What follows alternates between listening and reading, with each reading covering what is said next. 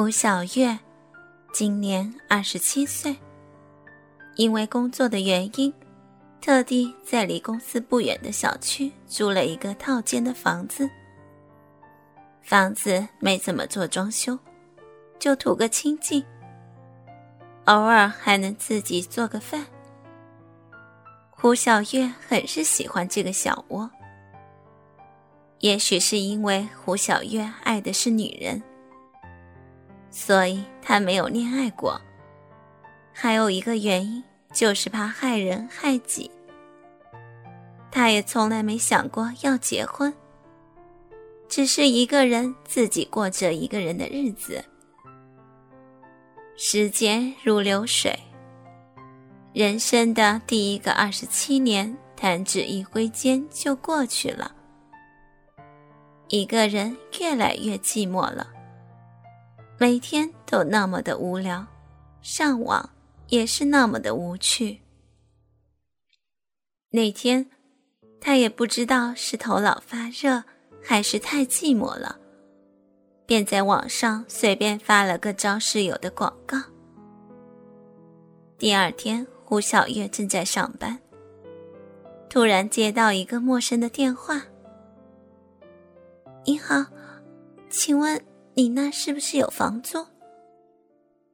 电话那头传来的声音让胡晓月想起了那则广告。是啊，我今天可以看一下房子吗？我五点半下班，你到时直接过来就可以了。胡晓月把门牌号告诉他，就直接挂了电话。下班回到家，小月走到厨房，随手做了几个菜，正准备动筷子，门铃响了，看时间是六点四十二。小月打开门，门外站着个挺漂亮的女孩子。你好，我来看房的。哦，进来吧。胡晓月便带着她看房，边打量着。一米六零左右的身高，扎个马尾，看着挺舒服的。其他的，我在广告里也说了，你觉得合适，随时都能搬进来。小月在广告里已经说明了，限女性，关系单纯，不能带朋友回家，特别注明是同事的室友。你吃饭没？一起吃吧。吃，不太好意思。说真的，小月做菜还不错。不由分说的，胡小月直接把妹子按到椅子上一块儿吃饭。到后来的时候，胡小月问双儿为什么决定住下来。双儿对胡小月说，是为了自己的胃。这就是胡小月的同居室友，韩双儿，二十二岁，今年刚毕业，新工作刚好也在胡小月住的这附近。因为韩双儿已经搬过来住了，这个房子里就不只是胡小月一个人。胡小月把自己的大床让给韩双儿睡。晚上睡觉的时候，小月就把客厅的沙发打开来睡。有时是小月先到家，有时是双儿。双儿的到来使胡小月越来越喜欢回家。每天胡小月都早早下班回来做饭，然后两个人一起吃饭。这一天，胡小月做好饭，坐着看电视等双儿回家。小月姐，今晚我可不可以喝一点酒？看着双儿满脸的期待，胡小月重重的点了点头，笑着问，双儿，今天怎么想到陪我喝酒了？胡小月平时吃饭都有喝点小酒的习惯，有时是啤酒，有时是红酒，家里酒都是常备品。小月姐，双儿一把抱住胡小月说：“我今天发工资了哦，还有奖金呢，好开心！”啊，那应该恭喜我们的双儿了。今天也不打电话跟我说一声，我们可以去外面吃的呀。胡小月的双手也搂住了双儿的腰。她已经很多年没有这样亲密地拥抱女孩了。自从双儿来了后，这小丫头晚上下班回来吃饭都会走过来抱住胡小月。胡小月开始总觉得很不舒服，说了这丫头好多次，可还是老样子。今天要开红酒哦，双儿对着胡小月说。好啦，我知道啦，胡小月应道。他们边喝边聊，很开心地聊着，酒也见了底。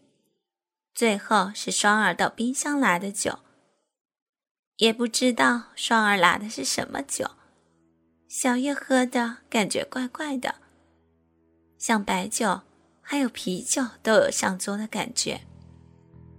小月开始还不觉得怎样，但后来感到头有点晕。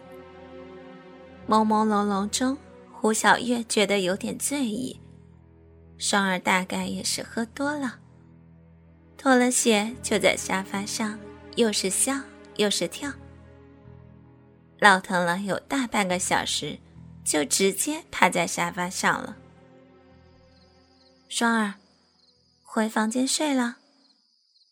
双儿推开胡小月的手，啊，不要理你。胡小月敷了敷有点晕沉的脑袋，叹了口气，她把双儿搂在怀中，抱着进了房间，放在床上。她感觉双儿的身体软软的，柔柔的，身上还有一种醉人的香味。胡小月忍不住低下头，在双儿的脖子间嗅了嗅，心中有了莫名的冲动，身上也悄悄起了变化，空气变得灼热起来，她的身体不停地低下，终于吻上了双儿的双唇。这时候，双儿无意识地伸出她粉红色的舌头，任由胡小月亲吻着她红润香甜的小嘴，甚至胡小月感觉到双儿的舌头曾伸过来两次。胡小月脱掉双儿的外衣，毫不犹豫地解开双儿胸罩的扣子，一颗，两颗，顷刻间，那柔嫩坚挺的奶子像兔子一样扑了出来，在那柔软的雪白之上亮着两枚晶莹的樱桃红。胡小月把脸贴在双儿柔嫩坚挺的奶子上，轻轻摩挲着，右手不自觉地抚弄着她那对坚挺圆翘的奶子，手指在她豆粒大的奶头上滑动。